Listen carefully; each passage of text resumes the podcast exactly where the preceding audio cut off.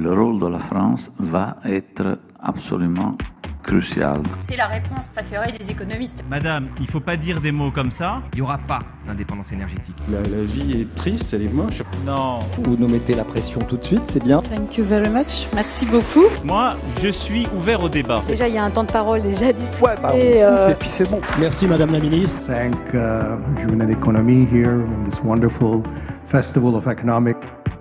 La recherche économique n'est pas brillante sur beaucoup de sujets en vérité. Et bonjour à toutes et à tous, vous écoutez EcoGeco, le podcast des journées de l'économie. Face à la crise énergétique et à quelques semaines de la publication de la loi de programmation sur l'énergie et le climat, EcoGeco vous propose de réécouter la conférence Quelle stratégie énergétique pour la France? enregistrée lors des journées de l'économie 2022. Comment atteindre la neutralité carbone d'ici 2050 Quelles sont les réponses de l'Europe à la crise de l'énergie? Nucléaire, énergie renouvelable, stockage de l'énergie. Quel scénario de mix énergétique pour atteindre cette neutralité? Un débat passionnant entre Laurence Bory-Bancel, Pascal Canfin, Xavier Piechazic, Kathleen Schubert et Jean-Marc Germain. Bon épisode Bonjour à tous. Nous allons commencer cette session sur quelle stratégie énergétique de la France. Alors, vous savez, aux aux journées, économiques de Lyon, on a un comité scientifique qui pense les sujets à l'avance.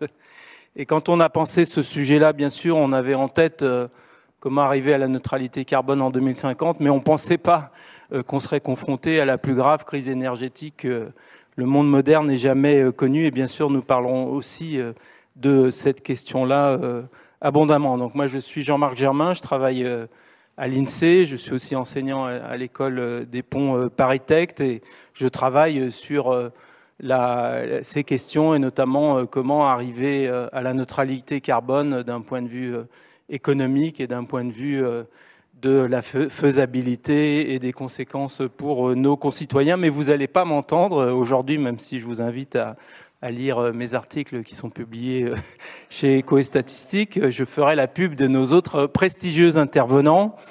Pascal Canfin, qui va intervenir du Parlement européen puisqu'il est en cours de, de session, euh, qui est donc président de la commission environnement du Parlement euh, européen. Euh, puis Xavier Pietchazik, pardon de d'écorcher un peu votre, votre nom, mais qui est président du directoire de RTE. Laurence Bory-Bancel, qui est présidente du directoire de la Compagnie nationale du Rhône, et Kathleen Schubert, qui est économiste, spécialiste des, des euh, si, euh, enfin, ancienne présidente de l'Association française d'économie, pardon, euh, et qui est une des principales économistes françaises, notamment sur la macroéconomie du climat, et qui par ailleurs est une éminente membre du Haut Conseil pour le climat. Donc vous voyez, vous avez des intervenants à la fois au cœur de la transition énergétique en France et, euh, très très prestigieux. Donc je voudrais en tout cas les remercier de prendre de leur temps. Voilà le, sujet. Euh, je vais le poser en quelques mots. Euh, la tragédie, le, zen, le zéro émission net en 2050, reposera au fond sur trois piliers des économies d'énergie, euh, l'électrification de beaucoup d'usages d'énergie et la décarbonation de l'énergie. Mais une fois qu'on a dit ça, se pose la question du comment, quel mix énergétique, quel investissement public pour y parvenir, quelles conséquences pour les usagers en termes de mode de vie, en termes de pouvoir d'achat, et puis, et, puis comment aussi faire, qu'est-ce qui doit se faire au niveau européen, ça va faire la transition avec Pascal Canfin que je vois à l'écran, euh, au niveau national et au niveau local. Donc nous essaierons d'aborder c'est toutes ces questions-là. Et donc, sans attendre, je vais passer la parole à, Pascal Canfin, donc, qui va nous parler de la stratégie européenne, qui est évidemment indissociable de celle de la France. Donc, Pascal Canfin, qui est député européen du groupe euh, Renew, euh, élu depuis 2009 euh, avec un interbed, puisqu'il a été ministre délégué en 2012 aux questions international et qui est ancien directeur général aussi du WF. Donc Pascal, je te passe la parole. On a prévu une intervention de 15 minutes et ensuite tu auras des questions de la salle ou des réactions de la salle et de nos intervenants. À toi Pascal. Bonjour, est-ce que vous m'entendez bien d'abord? Très bien. C'est parfait. Bonjour tout le monde. Euh, je suis ravi d'être euh, parmi vous, et malheureusement à distance pour les raisons euh, que tu as évoquées. Je, voulais évidemment concentrer mon propos sur la partie, deuxième partie de ton introduction, à savoir les enjeux de moyen long terme sur la décarbonation et le lien entre le système énergétique, la stratégie énergétique et, et les politiques climatiques. Mais si vous le souhaitez, sachant qu'on a avec Xavier sans doute le meilleur en France sur ces questions, euh, mais je peux aussi venir bien évidemment sur euh, les réponses européennes à la crise des prix de l'énergie euh, pour essayer de nous sortir de la nasse dans laquelle l'intervention et la guerre russe en Ukraine essayent de nous mettre. Donc si je reprends le chemin qui commence par l'enjeu climatique, je voulais euh, peut-être d'abord commencer par partager avec vous le macro euh, euh, picture, comme on dit, le big picture, qui s'appelle le Green Deal.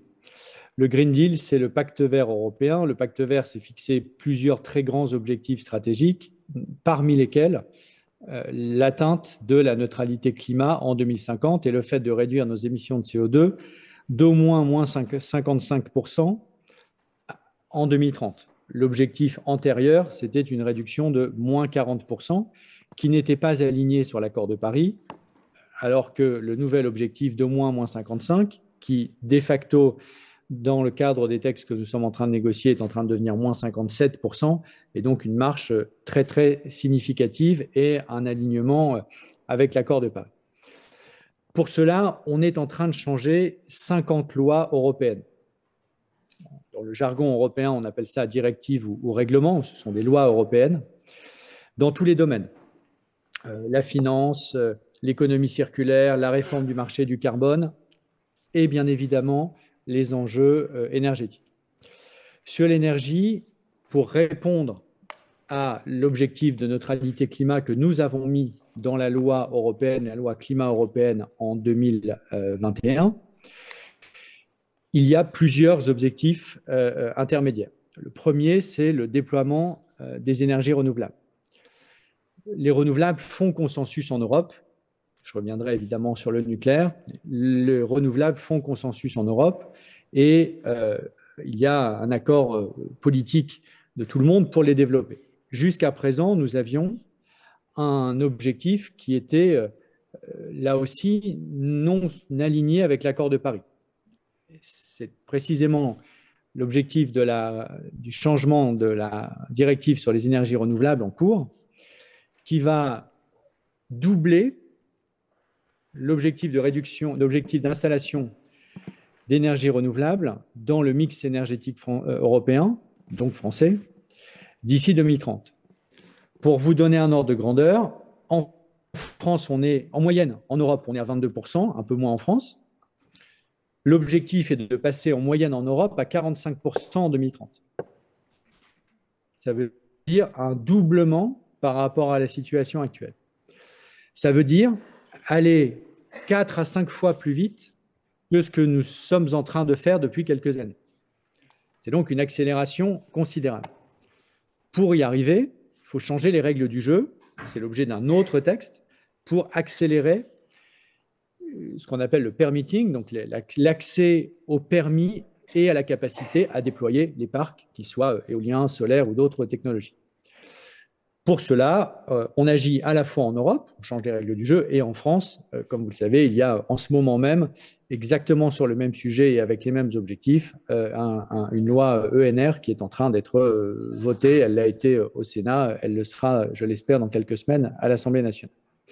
Ça, c'est un bloc qui est, je pense, cohérent, qui fait consensus dans beaucoup de, de, territoires euh, de pays européens, qui évidemment, ensuite, c'est un enjeu majeur, euh, tout le monde l'a en tête, doit trouver les moyens du déploiement sur les territoires concrets.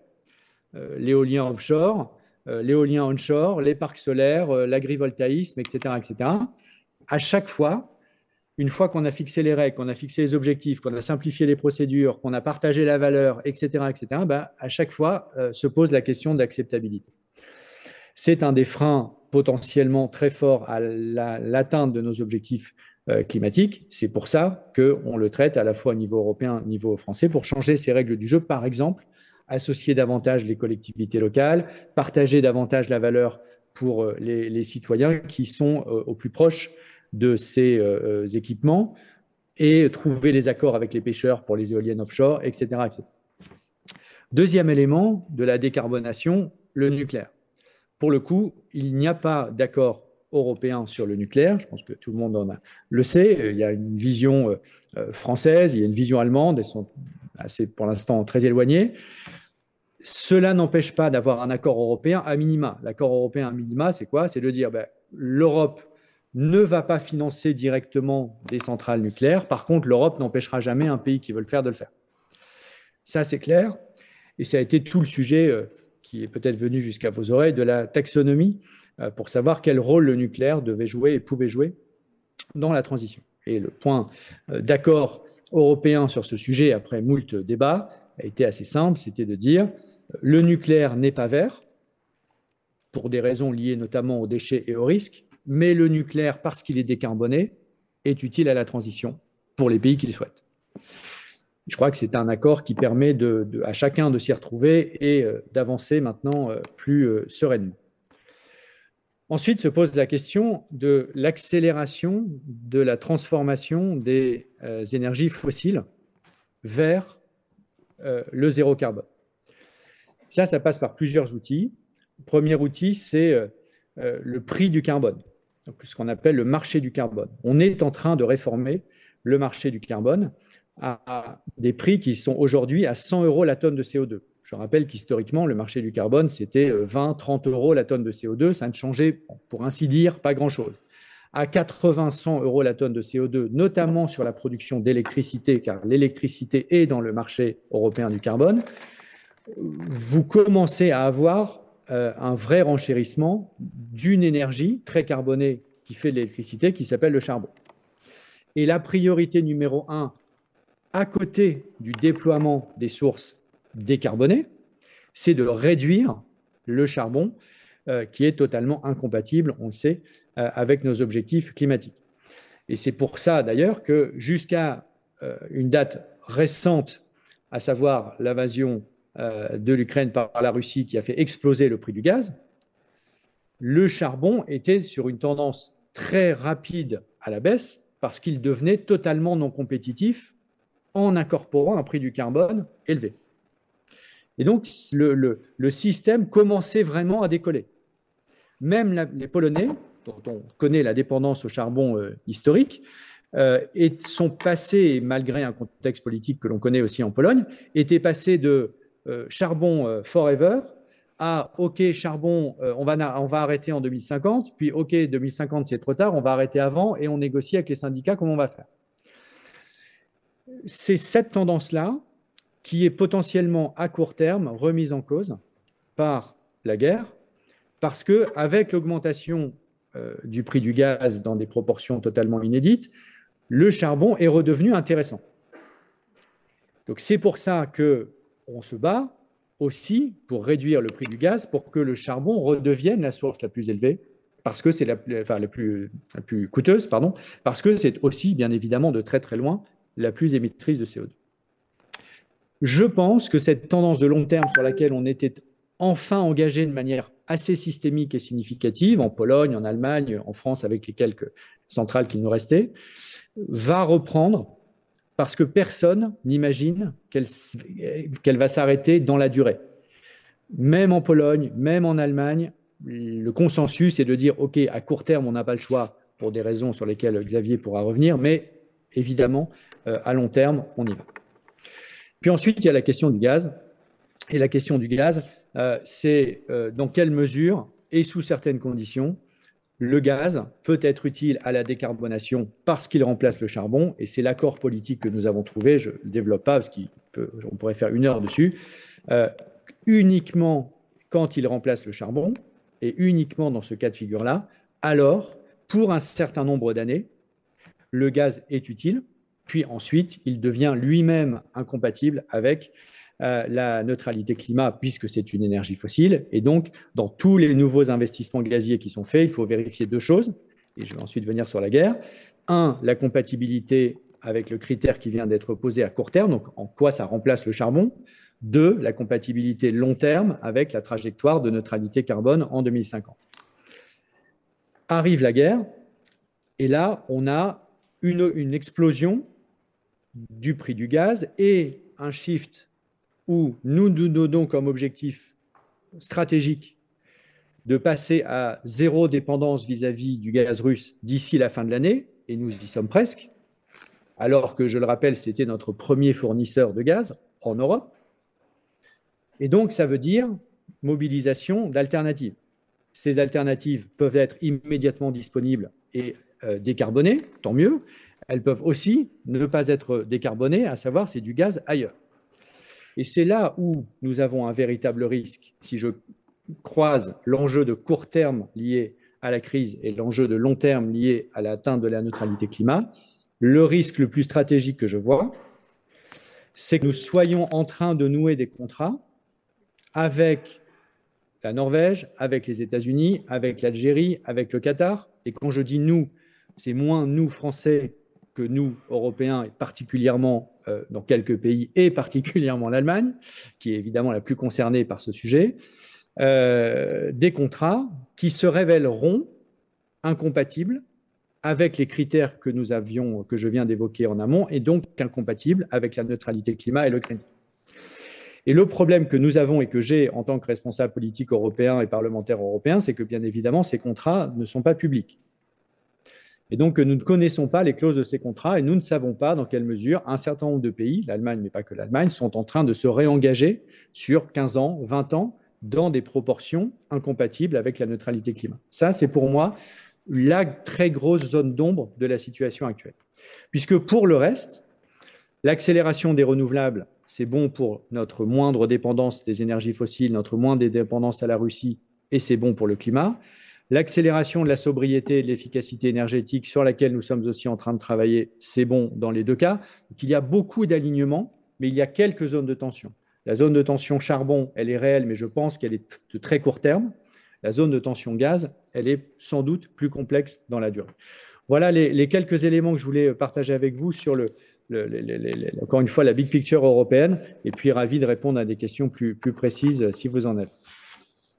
Merci euh, Pascal. Donc je vais passer la parole euh, à nos intervenants en relayant deux questions euh, que j'ai reçues, qui concernent peut-être moins d'ailleurs l'Union européenne que la France. Mais première question, deux questions de JLB. D'ailleurs, je pense que c'est le même JLB qui se reconnaîtra. Est-ce que le futur ITER pourra être considéré comme la, la solution? Quel horizon? Et deuxième question, quels sont les développements possibles de l'hydrogène électrique en France, en Europe aussi euh, Et quid du stockage euh, hydraulique des énergies euh, renouvelables? Voilà pour les questions. je vais ben, proposer à nos intervenants de réagir et puis ensuite Pascal Canfin pourra répondre. Moi j'ai une question, je profite d'avoir le micro pour pas reprendre la parole, euh, pour Pascal, qui est, euh, tu as évoqué une cinquantaine de textes.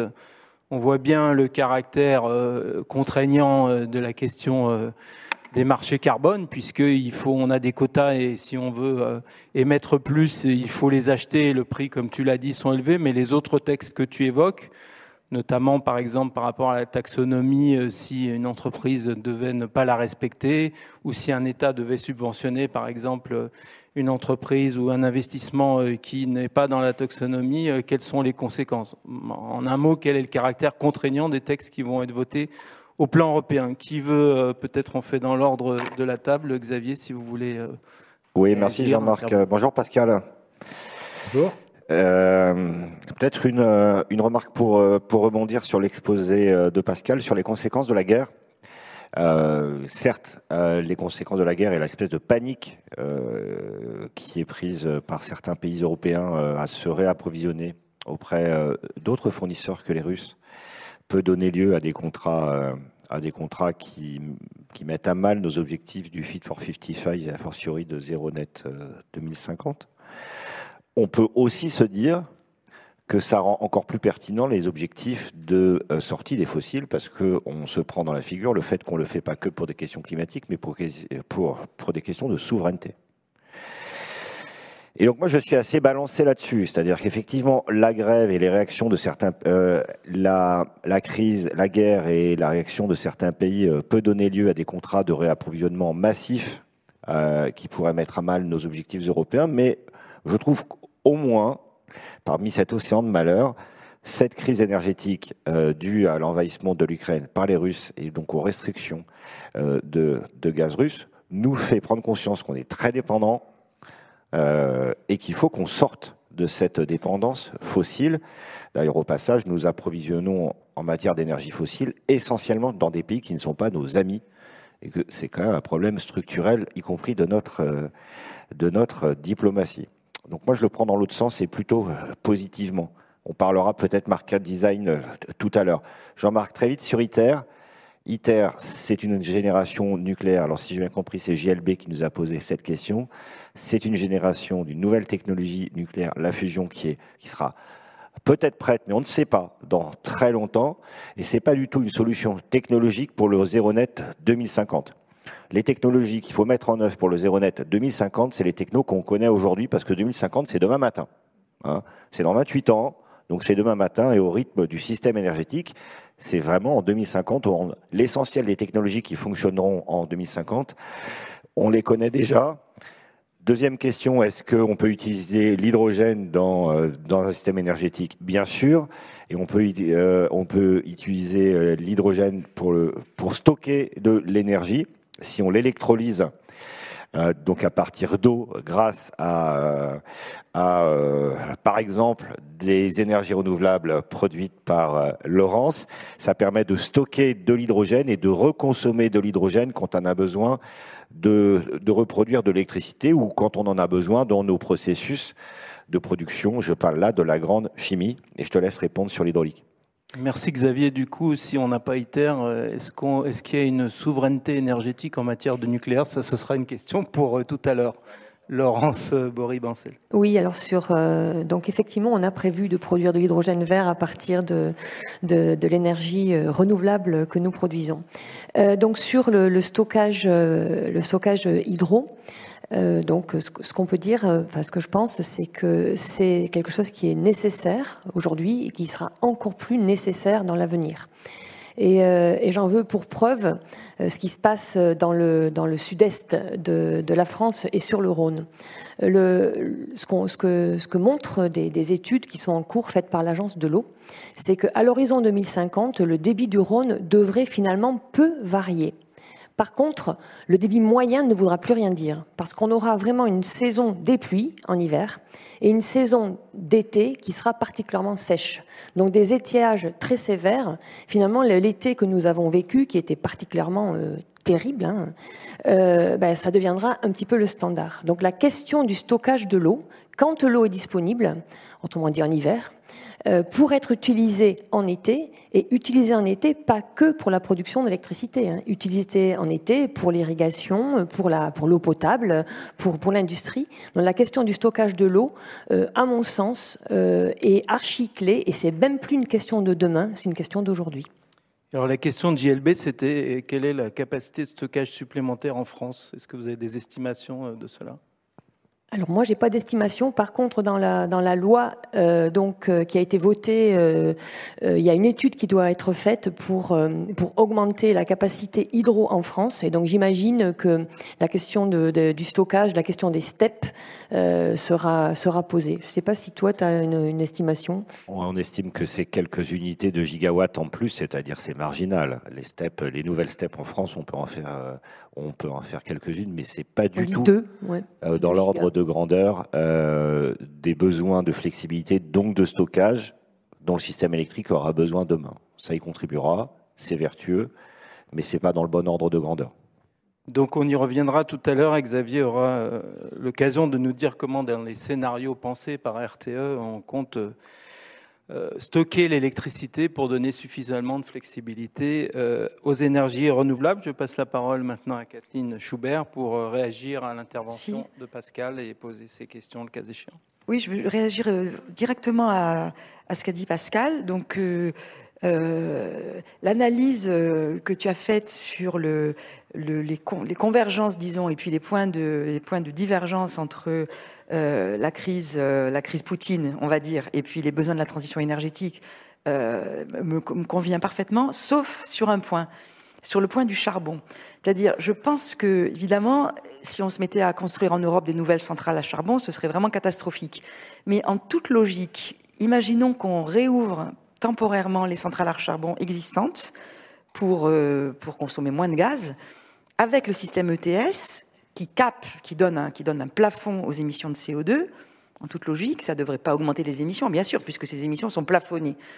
Simplement, ça va se répercuter sur d'autres gens ailleurs qui devront euh, réduire leurs émissions. Mais l'argument disant que réouvrir les centrales à charbon, euh, ce serait une catastrophe pour l'Europe actuellement, il me semble juste faux, en fait. Sauf que ça va donner de grandes incitations aux États à réclamer qu'on lâche sur le plafond ETS. C'était ma première remarque. Je peux, en faire une deuxième. La, deuxième, c'est à propos du gaz. Euh, à propos de, des contrats. Je pense qu'il y a un deuxième point. Il y a effectivement la, question des contrats de long terme qui est très, très embêtante. Si on signe des contrats à 20 ou 30 ans, euh, on est mal. Mais il y a aussi tous les terminaux méthaniers, là, des terminaux qu'on est en train de construire. Une fois qu'on les aura construits, on ne va pas vouloir les abandonner dans trois ans quand, euh, ou cinq ans, je ne sais pas, quand la crise, euh, la crise avec l'Ukraine sera, sera terminée. Et donc on va les garder et donc on voudra continuer à les utiliser.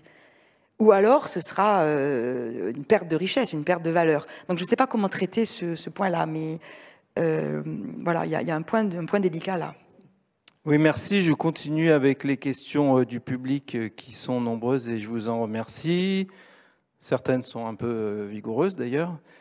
Quand va-t-on s'arrêter à considérer que le nucléaire est une vraie énergie verte, la seule alternative aux renouvelables Toujours de JLB qui est très en forme. Euh, Geoffroy qui vous demande, Monsieur le Président, pourriez-vous revenir sur le point de vue de l'Union européenne vis-à-vis du nucléaire, qui risque d'être un point de tension pour la France avec ses partenaires euh, européens, une sorte de passager clandestin qui prend les risques et, tire les bénéfices euh, que les autres ne veulent pas prendre. Euh, question aussi qui rejoint celle de Kathleen sur le gaz. On est en train de construire des oléoducs, des terminaux, des capacités de stockage massives. Est-ce que tout ça, ce n'est pas des investissements qui vont s'échouer très vite? Le, débat sur la taxonomie euh, a eu lieu il y a un an, un moment où les Allemands euh, considéraient que c'était leur énergie de transition. Euh, est-ce qu'ils sont en train de réviser La réponse est dans la question, mais leur perspective en la matière, est-ce que c'est une bonne nouvelle au plan européen? Et puis beaucoup de, questions sur les capacités de stockage que nous avons eues. Je prends celle de The Shiffers, donc ça, ça doit être plus qu'une personne, un groupe. L'hydrogène est une aberration, son rendement est inférieur à 25% ces usages sont limités à l'industrie principalement. Il faut l'oublier pour les transports, même le train. Question à Pascal Canfin, pourquoi un tel engouement européen autour du renouvelable alors que l'on manque de stockage Voilà Pascal, the floor is yours. J'ai donc deux heures devant moi, hein. c'est la, commande euh, pour répondre à toutes ces questions. D'abord, je voudrais rebondir sur ce que disait euh, Xavier sur l'articulation positive en matière de souveraineté, la leçon qu'il nous faut tirer de cette crise. Euh, je ne l'ai pas dit, mais je partage 100% bien évidemment de, cet ajout. Euh, dans les alignements qui existent entre la réponse de court terme à la crise et la réponse euh, de long terme, enfin structurelle, à l'enjeu de la neutralité climat 2050, il y a bien évidemment le fait de retrouver notre souveraineté. Et cette crise, il faut le dire, le dire, le redire, ça n'est pas une crise de l'énergie, c'est une crise des énergies fossiles et notamment d'une énergie fossile et de notre dépendance à cette énergie. Donc je crois que euh, on est 100% euh, aligné avec ça. Sur le charbon, et Kathleen a, parfaitement raison. Il faut bien comprendre pour ceux qui ne sont pas des familiers euh, du fonctionnement du marché du carbone que la traduction française de l'expression anglaise est assez trompeuse. En anglais, les choses sont beaucoup plus claires sur le dispositif appelé en France marché du carbone. C'est cap and trade. On cap, et ensuite, à l'intérieur de ce cap, qui fait que chaque année, toutes les émissions industrielles, dont celles de l'électricité, doivent baisser, on échange des quotas qui sont de plus en plus chers, au fur et à mesure que ce cap et que la baisse et que donc que la pression augmente. Et donc, je rejoins totalement l'argument qui a été euh, évoqué. Si la pression augmente parce que les, énergéticiens ont besoin d'acheter beaucoup de quotas euh, parce qu'ils émettent du CO2 avec le charbon à court terme, ça a des conséquences à côté. Et ça ne change pas le cap global. C'est pour ça que je pense, et on se rejoint, tu utilises un, argument de plus, et il est bienvenu, euh, pour dire que je pense que le sujet charbon et pas si grave que ça d'un point de vue structurel. Même si c'est jamais agréable de devoir réouvrir une, centrale à charbon, qu'on soit en Allemagne, en Pologne ou euh, très très marginalement euh, en France. Ensuite, sur euh, peut-être l'élargissement du, du, sujet avec l'hydrogène, etc. la question au fond, et je crois que pour Xavier, il reviendra parce que c'était un élément clé du rapport de RTE de l'année dernière, c'est que qui dit décarbonation dit à la fois baisse de la consommation d'énergie et augmentation de la consommation d'électricité. Et les deux vont de pair, parce que qui dit décarbonation dit électrification, dit euh, sobriété, efficacité, c'est les fameux moins 40% de consommation d'énergie dans les scénarios RTE, quelles que soient les technologies utilisées, mais c'est aussi plus d'élec. Et ça, ça, veut dire plus d'élec, ben, ça veut dire plus de renouvelables. Ça veut dire que le débat sur le nucléaire se pose encore une fois dans les pays qui souhaitent le faire euh, de manière différente qu'il y a peut-être trois ou quatre ans. Et troisièmement, euh, ça veut dire que euh, on doit stocker cette électricité. Et là, on a un enjeu majeur et on est plutôt en retard sur les États-Unis dans le, où Biden, dans le fameux plan euh, IRA, euh, donc sur le, le, plan d'investissement euh, vert qui s'appelle officiellement plan de réduction de l'inflation, mais qui n'a pas forcément grand-chose à voir avec le sujet, mais qui a un vrai plan d'investissement, notamment dans la transition énergétique, mais beaucoup d'argent sur le stockage de l'électricité, là où nous, on met beaucoup d'argent sur la production d'électricité. Or, je pense que c'est ça, plus on va progresser vers la part de renouvelables, plus la question du stockage de l'électricité va être stratégique. Et euh, je pense qu'on est un peu en dessous de la main sur ce point. Pourquoi ça veut dire électrification? Notamment aussi parce que ça veut dire passage de l'utilisation du pétrole pour la mobilité à soit l'électricité, soit l'hydrogène. Un des grands textes du Green Deal sur lequel euh, on s'est mis d'accord récemment euh, de manière définitive, c'est le passage à 100% de voitures zéro émission d'ici 2035, avec évidemment des seuils intermédiaires. C'est une révolution industrielle majeure pour l'industrie automobile, et je rappelle que l'industrie automobile, c'est l'industrie la plus puissante en termes d'emploi en Europe. Et c'est une des toutes dernières industries, avec euh, l'aéronautique et peut-être quelques autres, la chimie, où l'Europe est un joueur mondial, euh, voire le numéro un mondial, quand on ajoute tous les acteurs. Et donc, en faisant faire cette bascule vers le zéro émission, ça entraîne évidemment tout un jeu industriel, mais aussi un jeu énergétique. Parce que qui dit voiture zéro émission dit soit voiture à batterie électrique, soit à voiture, voiture à hydrogène vert. Sur l'hydrogène décarboné, c'est très clair pour, je pense, aux yeux de tout le monde aujourd'hui, aux yeux de tous les constructeurs, que la solution qui tient la corde aujourd'hui et sur laquelle on est en train d'accélérer de manière exceptionnelle, c'est la batterie. Pour la voiture électrique et pour les voitures légères type euh, euh, véhicules utilitaires des artisans, etc. Pour les camions, pour les bus, ça se discute. Et là, pour le coup, je pense que le jeu est encore ouvert entre l'hydrogène d'un côté ou l'électricité de l'autre. Et ensuite, il y a encore euh, les bateaux, puisque la neutralité carbone, c'est pour tout. Hein. donc, c'est les avions, les bateaux. Et là, au moment où on parle, les technologies hybrides, incluant l'hydrogène décarboné, sont probablement une des solutions. Donc, c'est pour ça qu'on regarde la totalité des sources de production pour faire de l'électricité zéro carbone et pour la stocker, parce que sinon, vu l'ampleur du, défi de l'électrification, et les chiffres précis pourront être rappelés par Xavier dans le cadre du rapport RTE, c'est massif, si on commence par dire, alors ça, on va pas le faire, ça, on va pas le faire, donc l'hydrogène, on oublie, le nucléaire, on oublie, euh, les éoliennes offshore, c'est pas bien parce que c'est pas bien pour les pêcheurs, l'onshore, c'est pas bien parce qu'il y a le paysage bidule, et, euh, ben, à la fin, euh, très clairement, on le fera pas. Juste, on ne le fera pas. Ça sert à rien de se cacher derrière son petit doigt.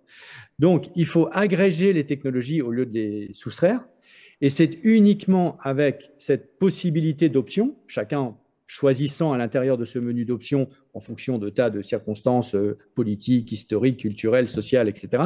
Et il choisit à l'intérieur de ce menu d'options ce qu'il a envie de développer. Et peut-être un, tout dernier mot sur l'hydrogène et la question euh, qui a été posée, sur, euh, pardon, pas sur l'hydrogène, sur le gaz par Kathleen, parce que je ne voudrais pas ne pas y répondre, sur les terminaux méthaniers, à côté des enjeux des contrats. C'est vrai, je partage.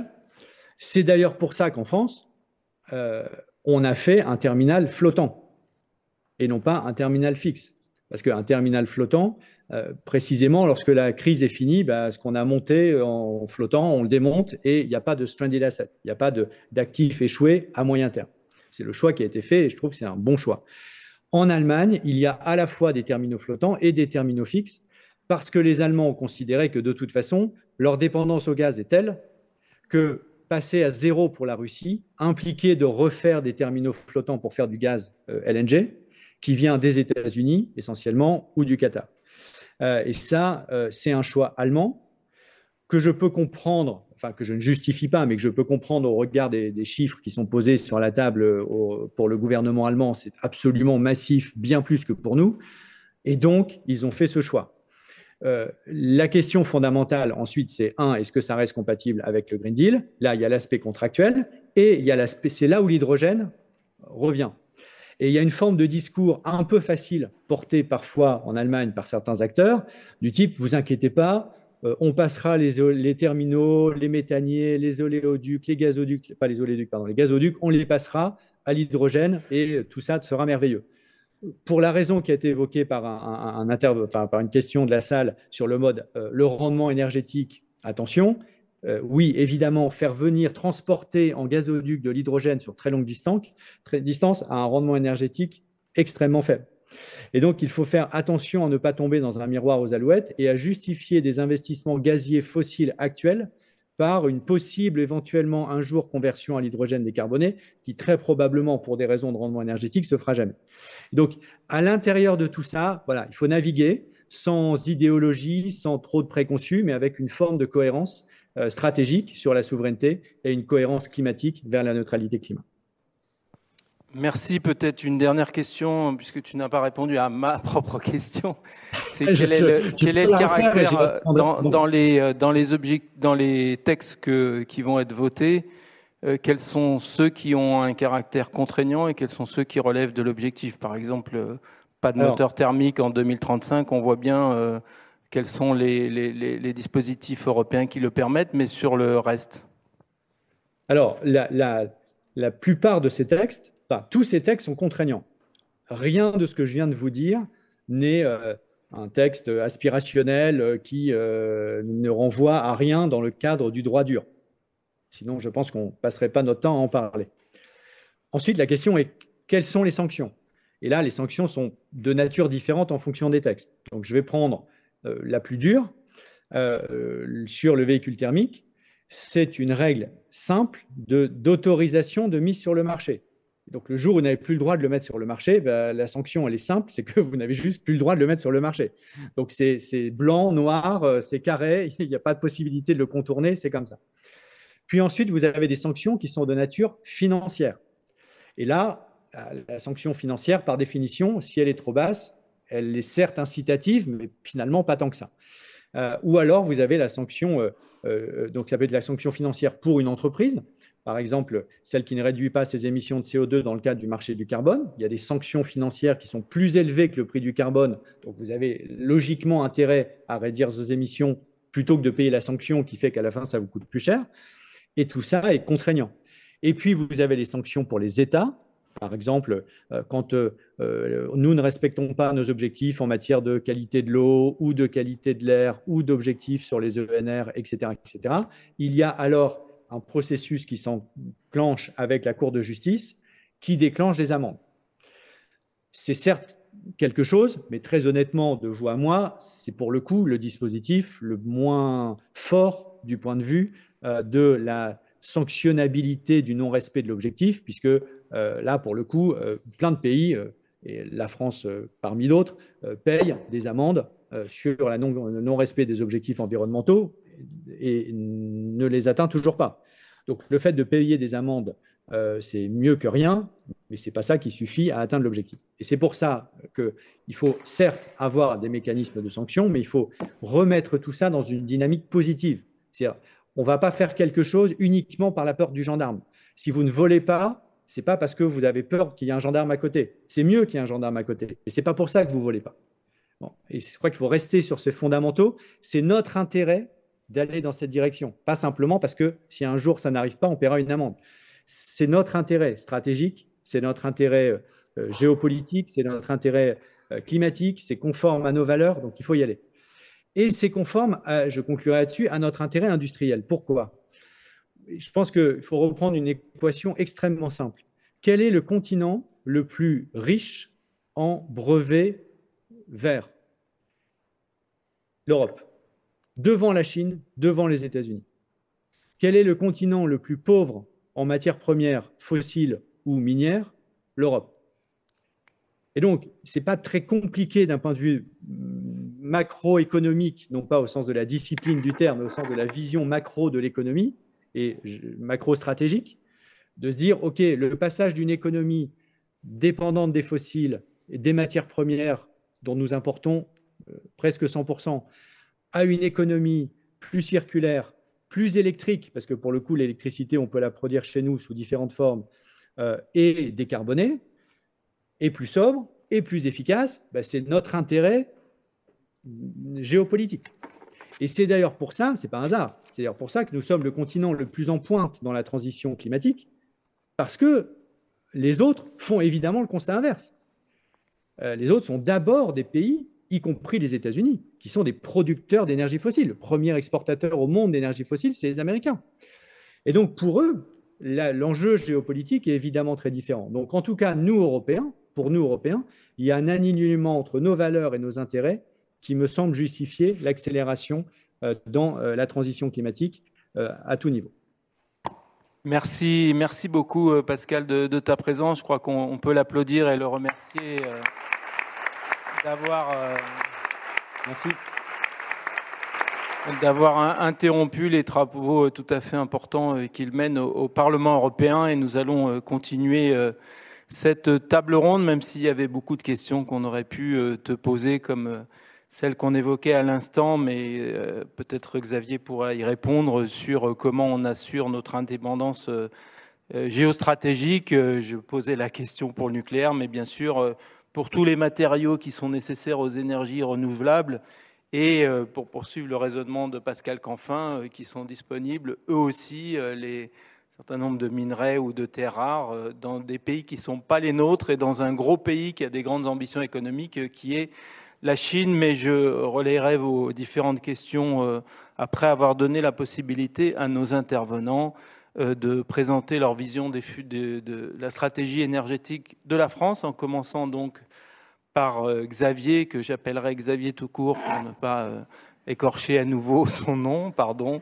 mais qui n'en est, pas pour autant moins président du directoire du réseau de transport d'électricité, qui a travaillé pendant longtemps dans l'administration française, notamment le ministère de l'écologie, qui a été conseiller euh, d'un Premier ministre puis d'un président euh, de la euh, République avant d'occuper les fonctions qui sont les siennes et dont l'organisation qui dirige est l'auteur d'une étude assez fondamentale pour le débat public et qui mérite d'être saluée, en tout cas c'est mon point de vue d'économiste et d'observateur de ces questions-là, puisque au fond, n'a pas cherché à proposer un scénario tout, ficelé aux autorités euh, publiques, mais au contraire à explorer différentes possibilités, y compris, et je crois que c'était une première, des scénarios de production d'électricité permettant d'assurer le niveau de vie euh, des euh, Français euh, fondé à 100% sur des énergies renouvelables et à 0% sur du nucléaire et donc explorer des scénarios très nucléaires à des scénarios zéro nucléaire et par ailleurs d'explorer aussi les conséquences sur qu'est-ce que ça veut dire. J'évoquais cette espèce de, de, règle des trois E pour réussir euh, à, décarboner euh, totalement euh, l'économie, les économies d'énergie, l'électrification des usages de l'énergie et l'élimination du carbone dans, dans, l'électricité. Et donc cette étude est tout à fait remarquable. Je vous invite à vous en saisir pour ceux qui ne l'ont pas fait, parce que je crois que au-delà d'être une belle performance technique et technologique de ces auteurs, est un vrai outil euh, citoyen pour permettre de se faire un avis éclairé, si je puis dire, euh, de cette question fondamentale. Xavier, la parole est à toi. Merci Jean-Marc, merci pour tes, pour tes compliments. Euh, il me revient de vous résumer en une dizaine de minutes, c'est ça, 1000 pages d'études futures énergétiques 2050, avec beaucoup d'économies dedans, donc tout ça est très, est très compliqué. Donc je vais vraiment survoler et vous faire part des principaux enseignements qu'on a tiré de ce très long travail.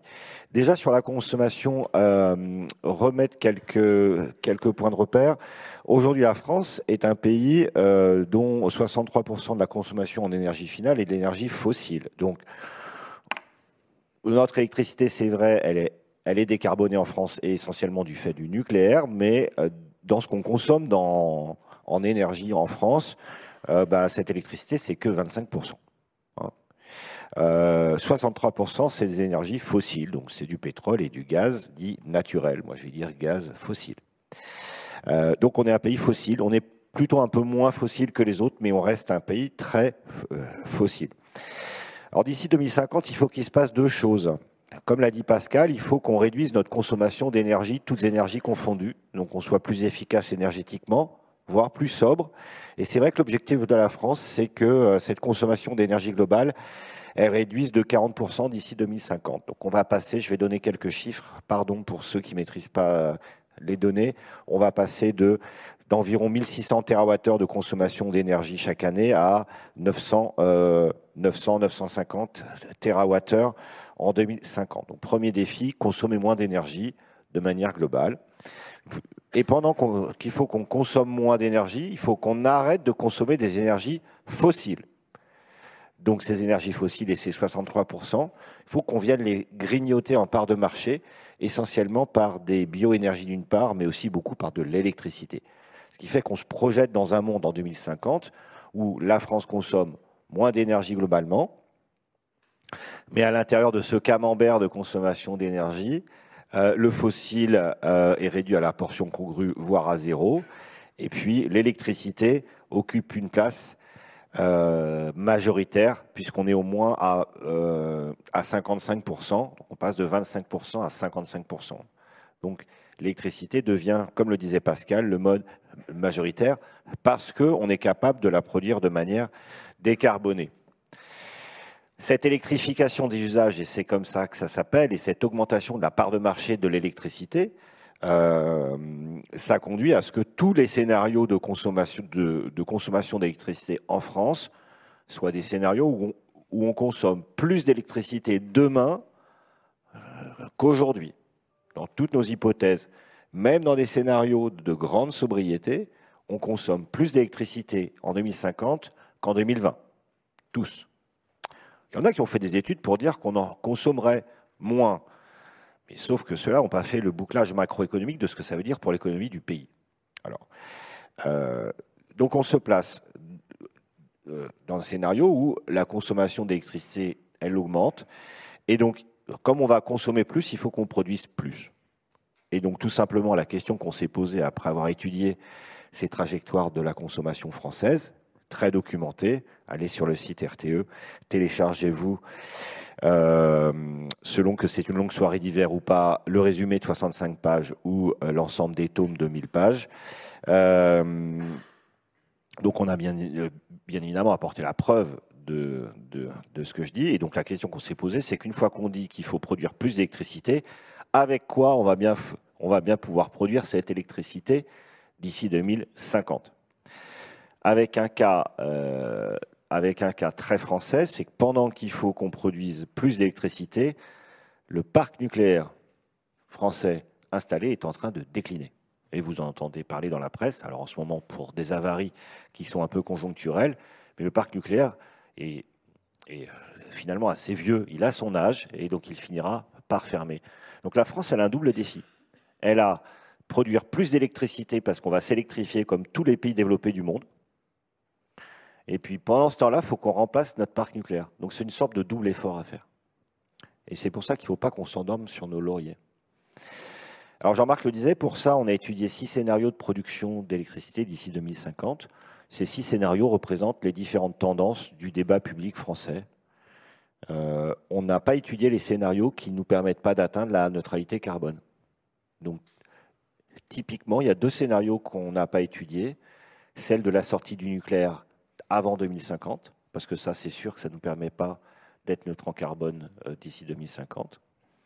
Euh, et euh, à l'inverse, les scénarios de moratoire sur les énergies renouvelables.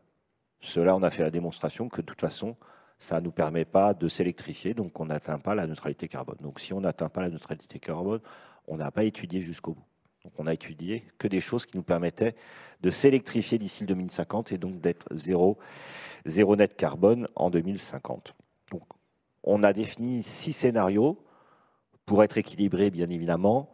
Trois euh, dans lesquels la France déciderait de ne pas faire de nouveau nucléaire, donc de tendre vers 100% d'énergie renouvelable d'ici 2050 ou 2060. Il y a différentes variantes, c'est pour ça qu'il y en a trois et trois autres dans lesquelles la France déciderait de relancer un programme euh, électronucléaire, essentiellement fondé autour de l'objet technique de l'EPR, dans des proportions plus ou moins grandes, de 6 tranches d'EPR d'ici 2050 jusqu'à 14 tranches d'EPR en 2050.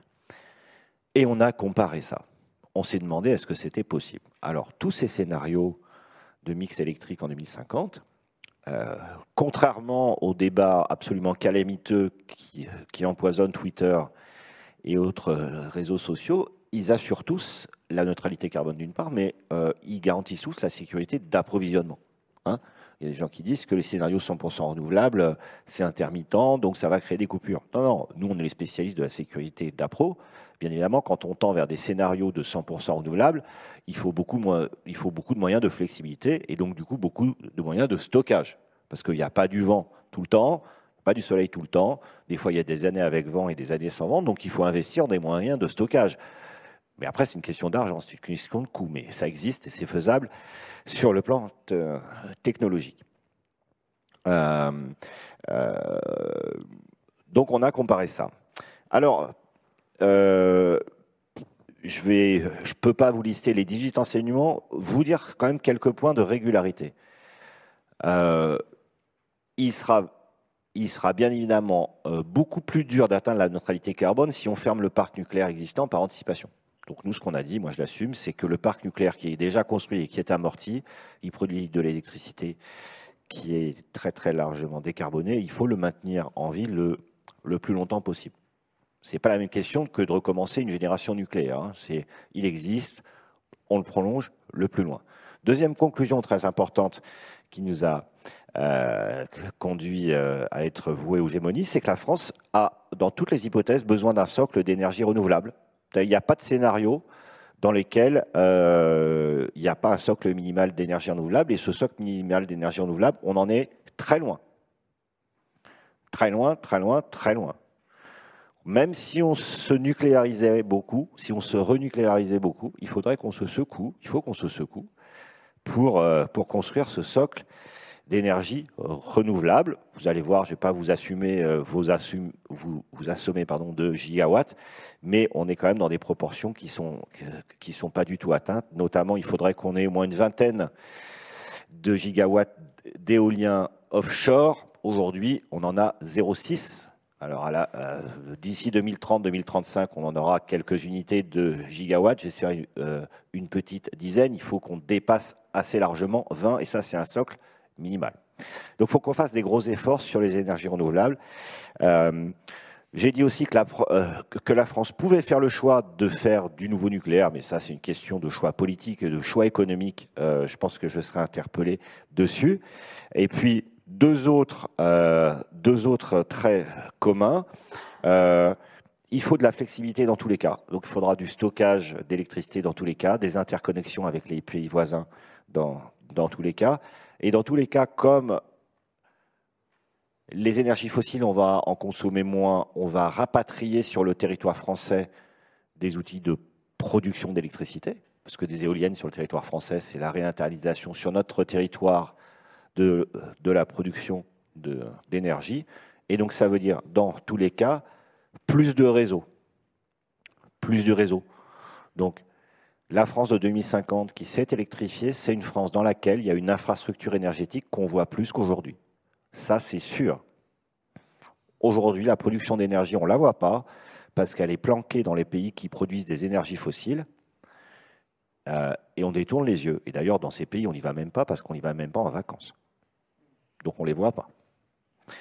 Euh, euh, je ne sais pas si Jean-Marc m'interpellera sur les coûts, mais on a, pour finir, montré que, outre le fait que c'est très urgent, euh, vu du système électrique, cette transition énergétique et cette électrification, elle n'est pas si chère que ça.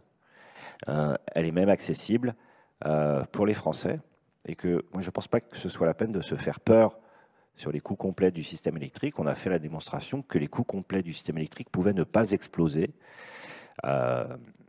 Euh, un, donc c'est une bonne nouvelle pour les Français. Deux, n'oublions pas qu'en 2050, on n'a plus de factures fossiles. Donc c'est des bonnes nouvelles économiques. Bon, j'ai dérapé, Jean-Marc, ou pas là? Non, non, pas du tout, euh, Xavier. Euh, vous avez été parfait. mais vous avez beaucoup de questions, hein. déjà 27, donc ça va nous prendre du temps. Mais ah, avant à JLB d'arrêter ces questions. Non, non, c'est pas que JLB. Euh, c'est d'ailleurs assez intéressant. Je pense que si on avait posé, on avait eu ce débat il y a un an, presque personne n'aurait euh, euh, posé des questions qui ont l'air de penser que le nucléaire est une énergie d'avenir et que maintenant c'est beaucoup moins une question rentrée. mais on y reviendra et je voudrais passer la parole à Laurence Bory-Bancel, qui est présidente, comme j'ai dit du directoire de la Compagnie nationale du Rhône, qui a fait un parcours notamment Gaz de France, Suède, Engie, euh, et qui, en dehors de ses fonctions de présidente euh, du directoire euh, de la Compagnie nationale du Rhône, exerce des fonctions au sein du conseil d'administration de l'Union des fournisseurs d'énergie et du syndicat de l'énergie renouvelable. Et on voulait vous entendre, si vous en êtes d'accord, sur le point de vue d'un producteur d'énergie, à la fois évidemment d'une énergie renouvelable qui est issue des barrages, mais aussi puisque la CNR est un acteur euh, de l'éolien, un peu votre vision euh, du développement du secteur et de ces difficultés qui n'ont échappé à personne. Ok, merci. Bon, D'abord, je suis ravie d'être euh, parmi vous aujourd'hui. Euh, donc, euh, la CNR, euh, c'est une, une, ETI, hein, fortement ancrée dans son territoire, donc dans, la vallée du Rhône. Et en fait, j'ai pensé qu'il pourrait être intéressant pour répondre à cette question de donner un exemple de, de, concrétisation de la, de la transition énergétique et de parler d'un modèle qui est singulier et qui fonctionne, le modèle de la CNR. Donc le modèle de, CNR, euh, il est singulier, mais d'abord notre carte d'identité en, trois mots. Euh, donc une ETI, 1500 salariés, un chiffre d'affaires de l'ordre d'un milliard euh, par an de vente nette d'électricité. producteur, vous l'avez dit, à 100% renouvelable, donc majoritairement en hydro, mais aussi en éolien et en photovoltaïque, on est une ETI et on produit environ 3% de la production euh, française euh, d'électricité. Et sur le Rhône, on produit un petit quart de la production hydro en France. voilà la d'identité de, CNR. Mais c'est pas ça l'important. L'important, c'est notre modèle. Euh, modèle singulier d'abord parce que CNR, en fait, est le gestionnaire global du fleuve Rhône. Et c'est unique. Euh, on est la seule entreprise à qui on a confié un fleuve, alors de la frontière suisse jusqu'à la Méditerranée, en amont, c'est pas nous, hein, Et on gère le fleuve pour produire de l'électricité, bien sûr, mais également pour assurer la navigation sur le Rhône. On est responsable du chenal de navigation entre, entre Marseille et, Lyon pour, pour accueillir des, des, gros transporteurs. On, opère 14 écluses. Donc la navigation et l'irrigation des, terres agricoles. Donc ça veut dire qu'on est un opérateur qui gère la ressource en eau du, du Rhône de manière holistique. Et ça, c'est singulier. Évidemment, parce qu'on gère la ressource en eau du Rhône, on est très à cheval sur les questions de biodiversité, parce qu'on sait qu'on doit euh, notre résultat euh, à cette ressource en eau. Et donc, euh, la biodiversité fait, aussi partie de, de l'ADN de CNR. Première singularité. Deuxième singularité, c'est notre, notre actionnariat. On est la seule société anonyme d'intérêt général en France avec euh, un actionnariat équilibré entre public et privé et un actionnariat équilibré aussi entre national et, euh, local. Nous avons 183 collectivités territoriales à notre actionnariat qui détiennent 18% de notre capital.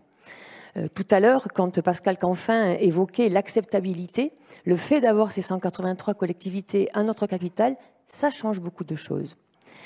Euh, donc actionnariat euh, donc public privé avec euh, Engie donc l'actionnaire industriel de référence pour moi c'est aussi quelque chose qui amène de la valeur dans, dans une entreprise. Troisième, troisième singularité, euh, c'est notre modèle donc industriel. On est industriel. Hein. On, a 19 euh, aménagements sur le Rhône, donc 3 gigawatts installés. On a 1 gigawatt d'éolien de photovoltaïque en France. On a, donc je le disais, des, écluses. On a, on une vingtaine de zones industrielles portuaires. Donc un industriel, mais un industriel qui est aussi soucieux de l'intérêt général. 80% de la valeur créée par CNR est rendue à l'intérêt général. Comment, me direz-vous? Alors bien sûr, il y a le classique euh, versement des dividendes. On a des, actionnaires qui sont publics. J'ai évoqué les territoires. On a aussi euh, la caisse des dépôts et des consignations. Mais aussi, il y a deux mécanismes très intéressants. Le premier, c'est que dans la, concession du Rhône, cette concession du Rhône qui date de, 19 1921, pardon, qui a été prolongée euh, en février 2022, euh, donc la CNR euh, a vu sa concession prolongée en 2022. Donc dans le cahier des charges de cette concession, on a des missions d'intérêt général autour de différents thèmes, donc les, énergies renouvelables non matures, la navigation, l'agriculture, la biodiversité et l'accompagnement des territoires, ce qui veut dire qu'on reverse une partie de, la valeur créée via des plans quinquennaux pour développer ces sujets dans les territoires. Et euh, le deuxième moyen euh, de, donc de donner à l'intérêt général, euh, je vais le détailler parce que il est important, je trouve. Il a été mis en place dans le cadre de la prolongation de notre concession en 2022, et là-dessus, CNR et l'État ont été visionnaires puisqu'ils ont mis en place un mécanisme qui nous interdit de faire des super profits. Comment ça? Donc en fait, nous, on est un producteur d'électricité, on vend notre électricité sur, le marché de gros, hein, euh, mais, mais, il y a un mécanisme qui est euh, une redevance un petit peu comme euh, l'impôt sur le revenu, avec des tranches. Pour la partie de l'électricité que nous vendons, dont le prix est inférieur à 26,5 euros par mégawattheure, l'État prend 10%.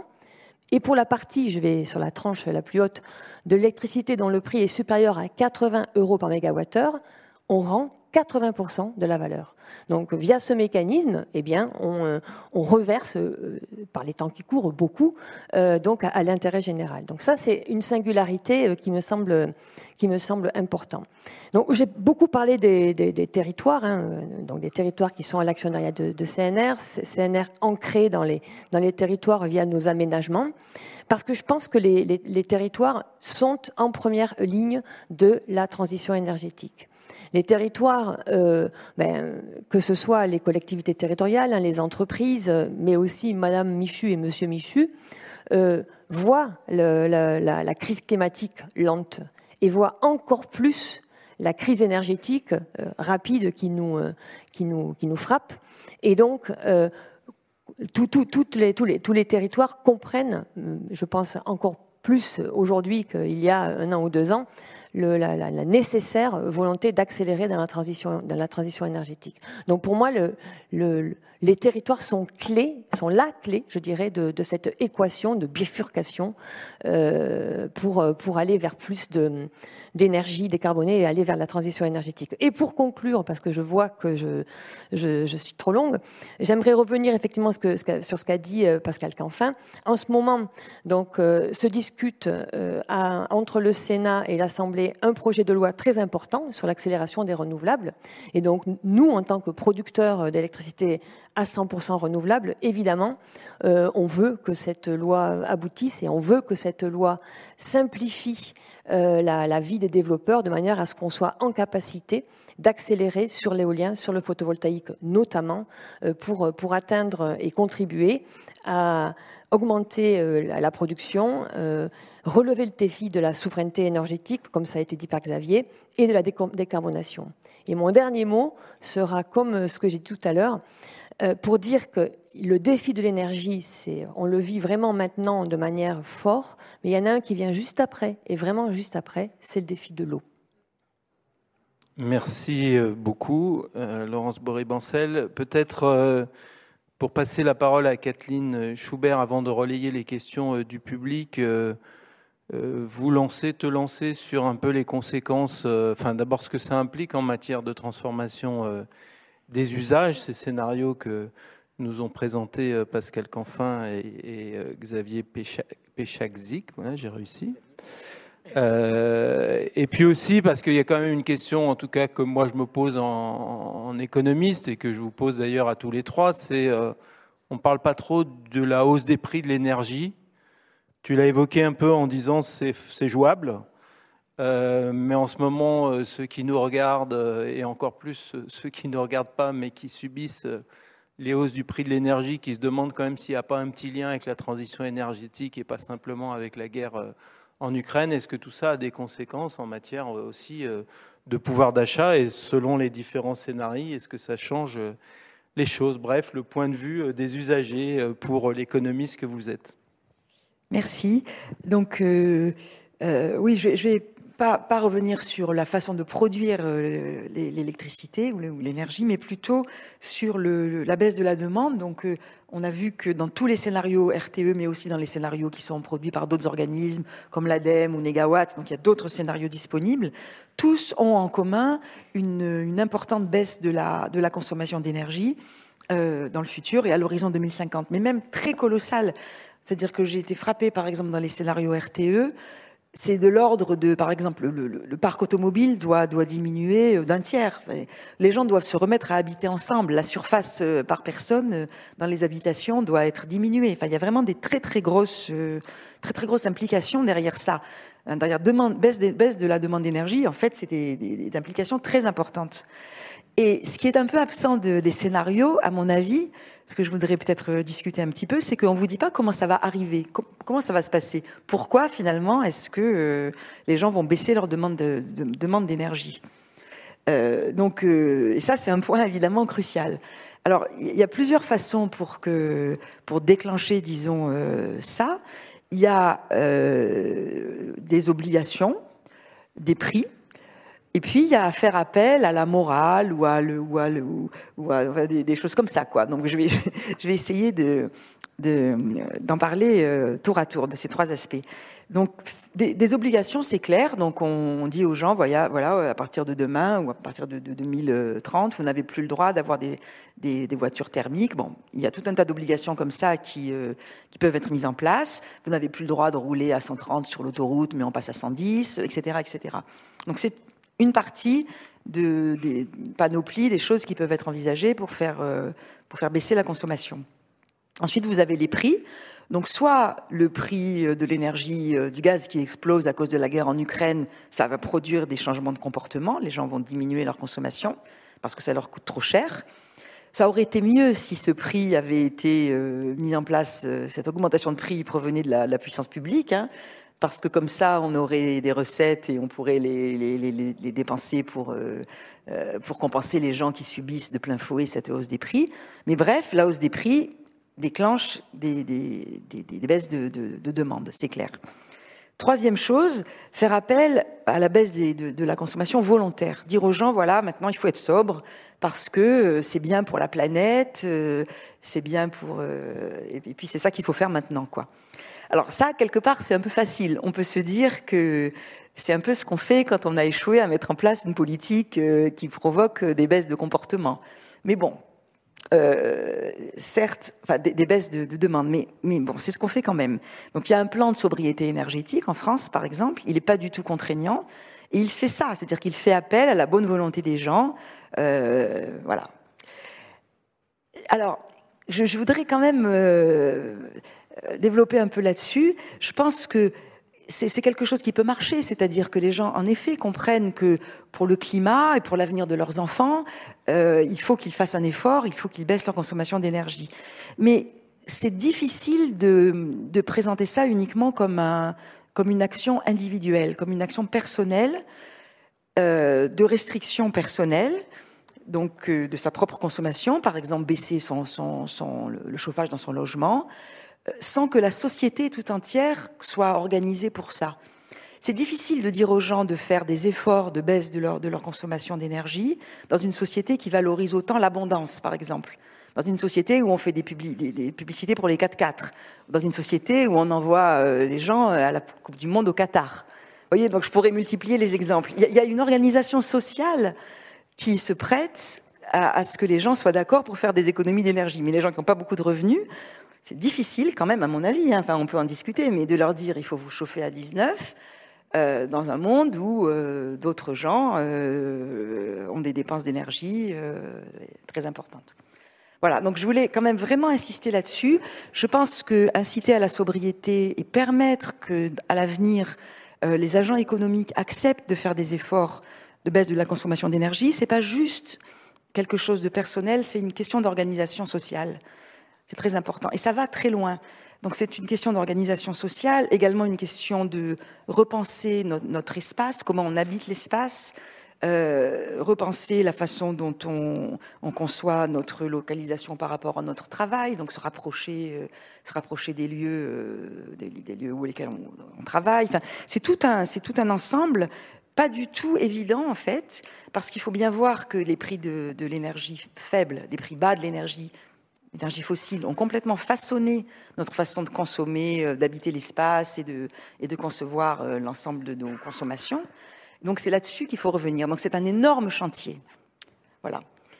Dernier point, pardon, une seconde. Il ne faut pas croire que ça va se faire sans coût, en fait. C'est-à-dire que c'est un peu la question que tu posais. Si la, consommation d'énergie baisse, euh, ça va avoir des répercussions macroéconomiques. Et, ça va avoir des, bon, d'abord euh, des répercussions, euh, des, conséquences en termes de pouvoir d'achat, parce que si, si, elle, euh, elle est due à une augmentation des prix, il va y avoir des conséquences en termes de pouvoir d'achat, mais aussi des conséquences en termes macroéconomiques, pas du tout évidentes, qu'il faut, qu'il faut étudier de près. Donc, euh, ça va a priori être un choc négatif, mais qui peut être compensé effectivement par le fait qu'on va produire l'électricité, par exemple, euh, en France et non plus à l'importer. Enfin, c'est très complexe en réalité. Donc il y a vraiment besoin de, regarder tout ça euh, de très très près. Merci beaucoup. Alors je vais maintenant relayer les questions du public, ce qui est un exercice un peu difficile, puisqu'il y en a 32.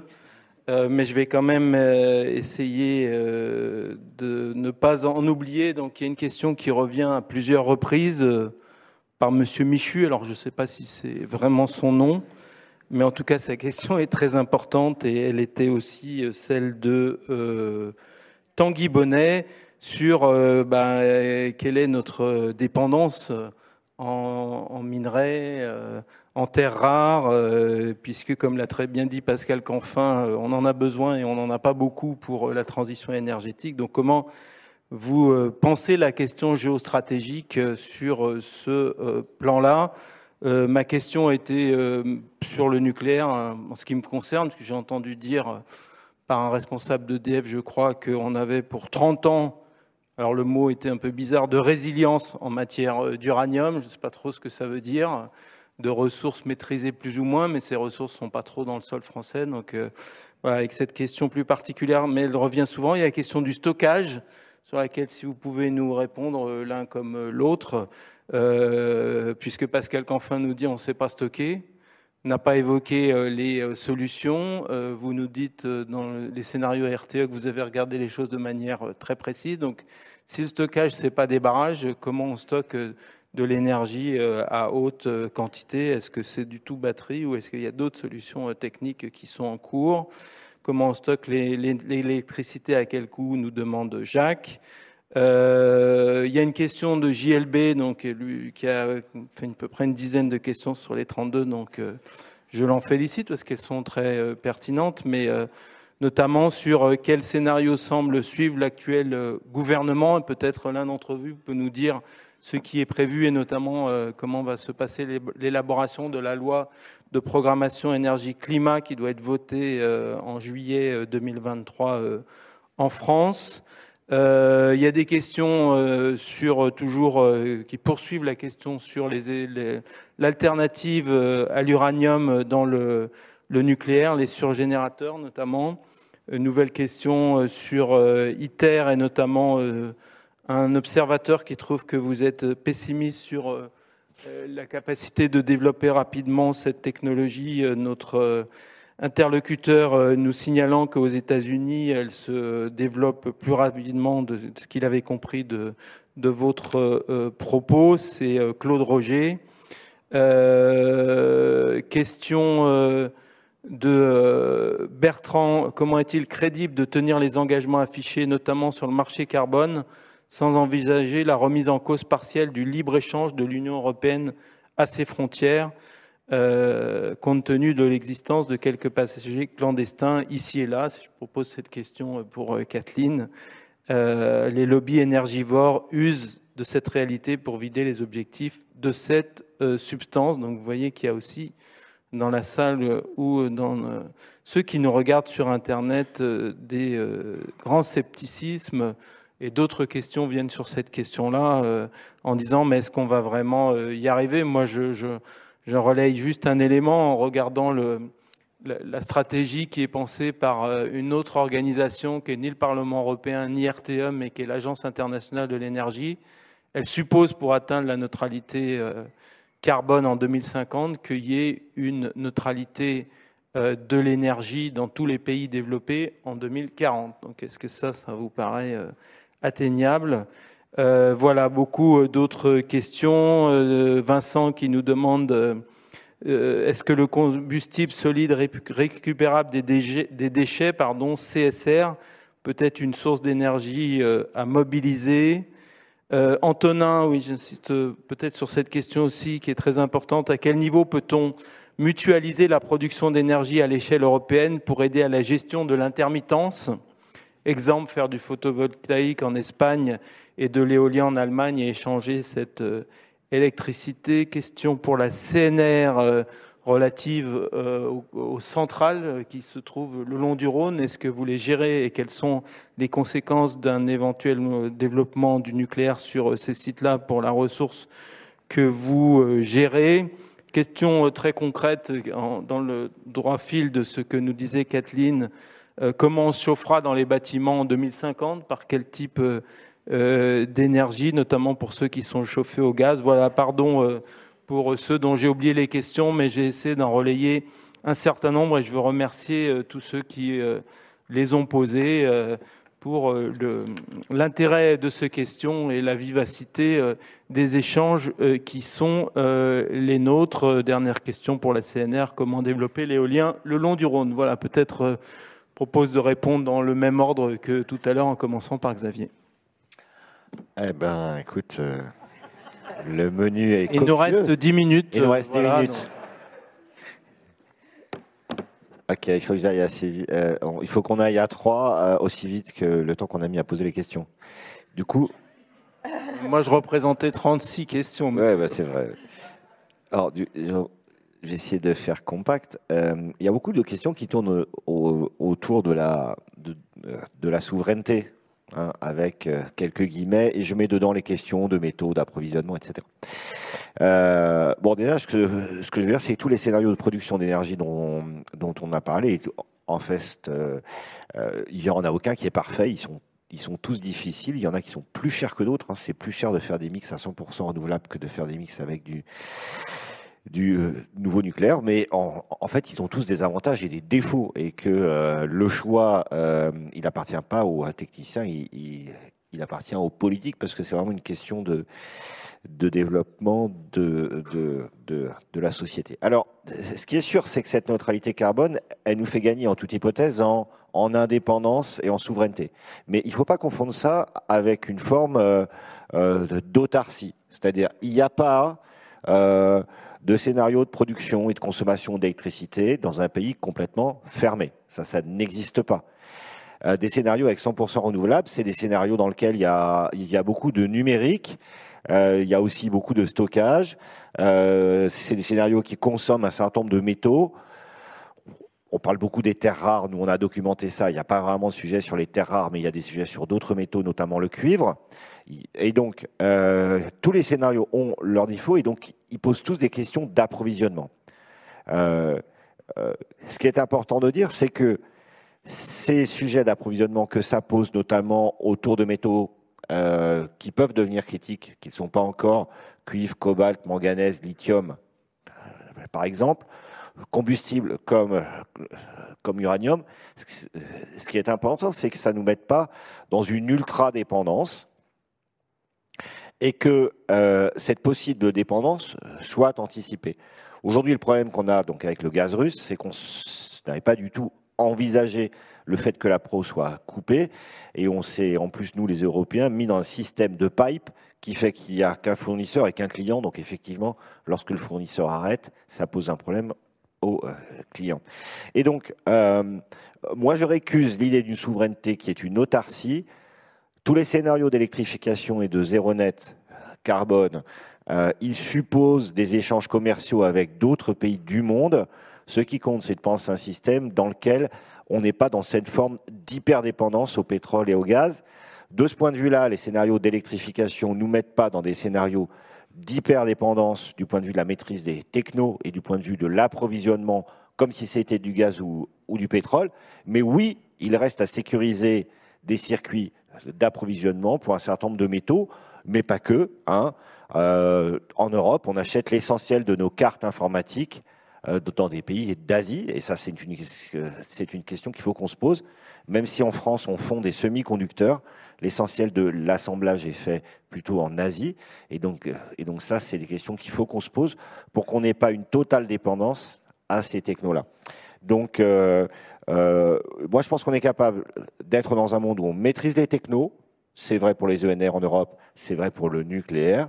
Et on est capable de sécuriser des circuits d'appro dès lors que ces questions d'appro soient pas absolument vitales pour la manière euh, dont l'économie se développe de ce point de vue, je, crois qu'il est aisé d'avoir un certain nombre d'années d'avance de productible d'uranium qui, je le rappelle, euh, euh, est un coût variable marginal dans la production nucléaire, comme il est capable qu'on ait une diplomatie des matières premières pour bien sécuriser avec différents partenaires dans le monde les matériaux qu'on sait d'ores et déjà critiques pour la transition énergétique. Et ceux qui sont intéressés par ça, ils sont listés dans notre rapport. Voilà, Jean-Marc, ça, me permet de parler souveraineté, indépendance, matériaux critiques, ta question euh, sur l'uranium, et je maintiens qu'ITER n'est pas une technologie mature à développer sur le plan civil, et qu'aujourd'hui le sujet c'est l'urgence. Donc, euh, donc aujourd'hui on n'est pas prêt de produire de l'électricité avec ITER, et il faut qu'on envisage des, des solutions matures. Vous pouvez me, me trouver pessimiste si vous euh, le souhaitez, mais notre objectif c'est bien 2050 et c'est pas 2060 ni 2080. Merci euh, Xavier. Peut-être une relance sur la question des techniques de, sto de stockage. Je ne sais pas si tu l'as traité. Bah, c'est la batterie? On peut y répondre avec Laurence. bon, déjà, il y a du stockage mécanique. Le stockage mécanique, c'est l'eau.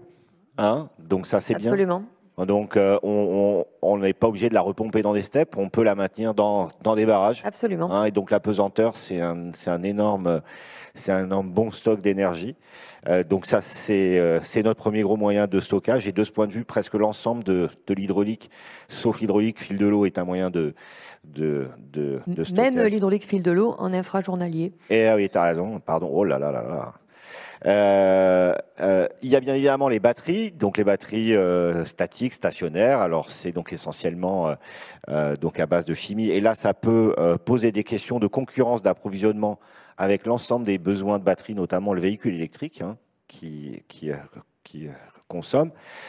Un, un grand développement possible du stockage, mais j'en parlais tout à l'heure, euh, c'est la, la production d'hydrogène, non pas pour se faire plaisir, et même si euh, le rendement de cette production et de cette, euh, et de cette reconsommation est faible, c'est bien un gaz qu'on peut produire quasi à coût marginal nul si, si on le produit avec les éoliennes et, le, et les panneaux photovoltaïques de, Laurence, qui est stockable et qui est reconsommable quand on en a besoin. Donc ça, ça s'appelle du stockage. Alors, ça peut être coûteux, il faut des cavités salines, etc. C'est pas simple, mais euh, euh, ça, existe et on peut tout à fait concevoir demain, d'ailleurs on en aurait probablement besoin, de construire des centrales à gaz qui, qui marchent avec de l'hydrogène et non plus du méthane fossile.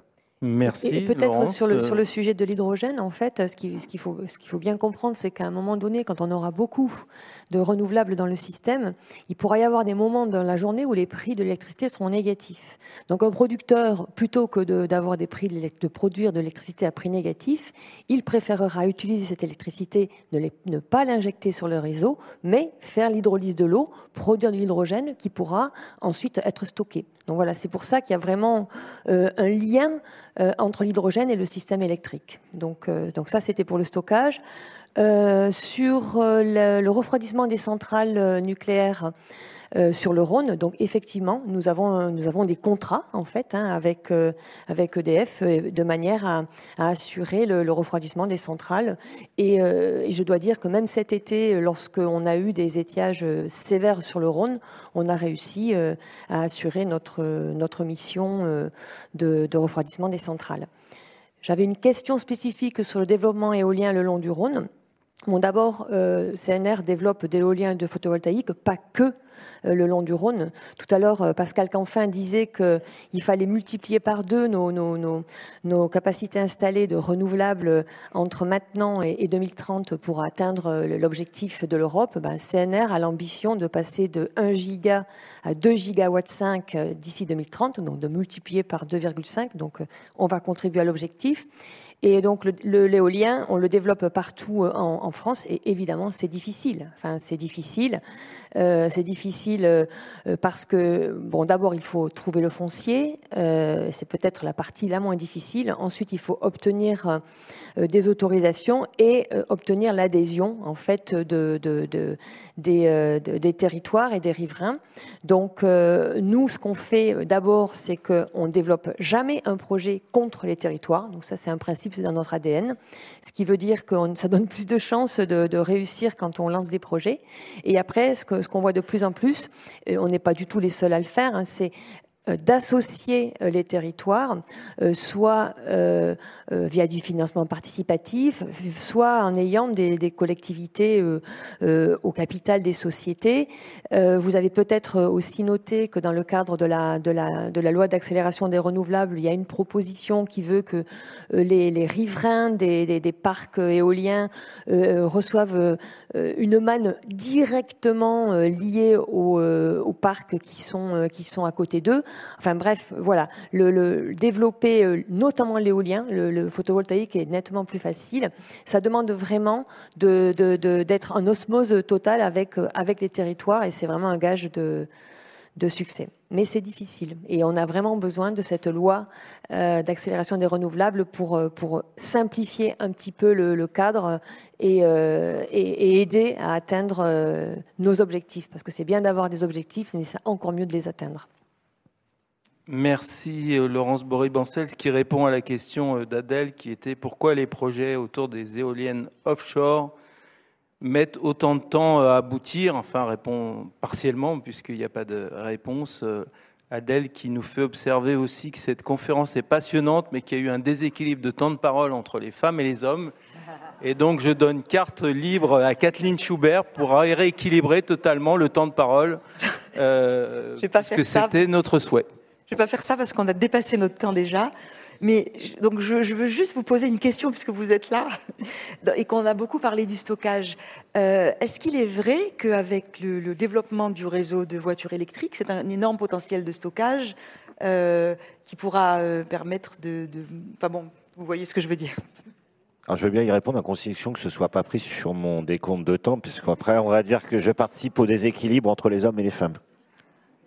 Oui, oui, bien évidemment, c'est compté. Euh, ça s'appelle le V2G, donc le véhicule, euh, le, véhicule to grid. Euh, donc en fait, l'idée c'est d'utiliser des batteries de voitures qui restent branchées, qui sont pleines, pour aller chercher de l'énergie dedans quand on en a besoin. Donc ça, on a différents scénarios. On sait on sait en déterminer des volumes de, stockage. Donc c'est un stockage diffus qui va être utilisé par le système électrique. Donc oui, ça existe et oui, c'est compté. Et quand je, euh, et quand je parlais de batteries chimiques euh, tout à l'heure et de batteries stationnaires, je pensais aussi à ça. la voiture électrique, c'est un moyen de stockage demain je, prends deux secondes pour donner un message d'espoir. Il y a eu un message, il y a eu euh, une question sur la mutualisation. Et la mutualisation, ça veut dire échanger de l'électricité et de l'énergie entre les pays européens. Il n'y a pas vraiment de scénario zéro net carbone sans qu'on soit très solidaire entre les pays européens. Et si on parle de l'électricité, il n'y a pas de scénario vraiment euh, euh, qui font baisser les coûts sans une quarantaine de gigawatts d'interconnexion entre la France et ses voisins. Et euh, en fait, la, belle leçon de ça, c'est que cette neutralité carbone, elle est accessible, elle va être difficile, mais si la France la fait toute seule, elle est quasi impossible. En fait, ça va marcher que par une grande solidarité entre les pays européens, à travers notamment les interconnexions, qu'elles soient gazières ou euh, qu'elles soient donc électriques. Et cette solidarité, c'est pas euh, un mot en l'air. Hein. Ça marche aussi pour l'hiver prochain. Vous savez qu'en France, on manque d'électricité. Et donc, dès l'hiver prochain, vous allez voir ce que ça veut dire la solidarité des pays d'Europe qui nous envoient leur électricité pour que la France évite des coupures. Voilà mon message pour la SEA. Merci beaucoup. Euh, je vais euh, juste euh, prolonger votre plaisir d'être avec nous de quelques instants. D'abord en disant que le débat va se poursuivre et il va être public dans les prochaines semaines puisque, comme je le disais, il y a une loi de programmation énergie-climat qui va s'appuyer sur les travaux de RTE en manière euh, électrique et énergétique qui va s'appuyer sur les travaux euh, de l'ADEME en matière euh, stratégie nationale bas carbone, qui va s'appuyer sur d'autres rapports qui sont produits par des associations. Un de nos interlocuteurs a évoqué le rapport TerraWater et tout ceci va donner lieu à un projet de loi, puis à une loi de programmation qui, qui mêlera pour la première fois la stratégie énergétique et la stratégie bas carbone. Moi, je vous, avant de passer euh, et que vous ne partiez euh, le mot de la fin euh, à Kathleen Schubert, je voulais vous remercier de votre présence nombreuse, vous remercier de votre question, remercier nos interlocuteurs de leur temps et de leur présence et des réponses en très grande franchise. Et puis, voilà, Kathleen, te passer le mot de la fin pour tirer les conclusions de nos échanges et nous faire passer les messages que tu souhaitais. Non, je, je, veux juste répondre à une question qui est très importante puisque elle a été posée. C'est que effectivement, l'Europe fait une, une, politique climatique ambitieuse dans le, dans le, dans le Green Deal, comme l'a dit Pascal Canfin, et dans sa déclinaison qui s'appelle Fit for 55. La politique est ambitieuse, mais elle se fait dans un monde asymétrique. Il y a des tas d'autres pays où il n'y a pas ce type de politique. Et évidemment, on n'a pas envie de ruiner notre industrie. On n'a pas envie, donc, en menant cette politique climatique ambitieuse, que, les entreprises délocalisent et que, euh, ou alors qu'on importe, en fait, euh, de l'étranger à coût plus bas des produits qui n'auraient pas subi les conséquences en termes de hausse de coûts de la politique climatique qu'on met en place chez nous. C'est évident, on ne peut pas faire ça. Donc, euh, juste pour vous, vous, dire que l'Europe a mis, euh, enfin, projette de mettre en place, a complètement évidemment compris cette question, projette de mettre en place un mécanisme qui s'appelle mécanisme d'ajustement aux frontières, qui consisterait, euh, dans, pour les produits les plus intensifs en énergie, à faire payer en fait aux importations l'équivalent du prix que payent en Europe les producteurs nationaux, le, surcroît de prix qu'ils payent en raison de la politique climatique. Voilà, donc l'Europe a très bien compris ce problème et normalement devrait le traiter comme ça. Voilà. Merci, merci à vous tous, merci au public.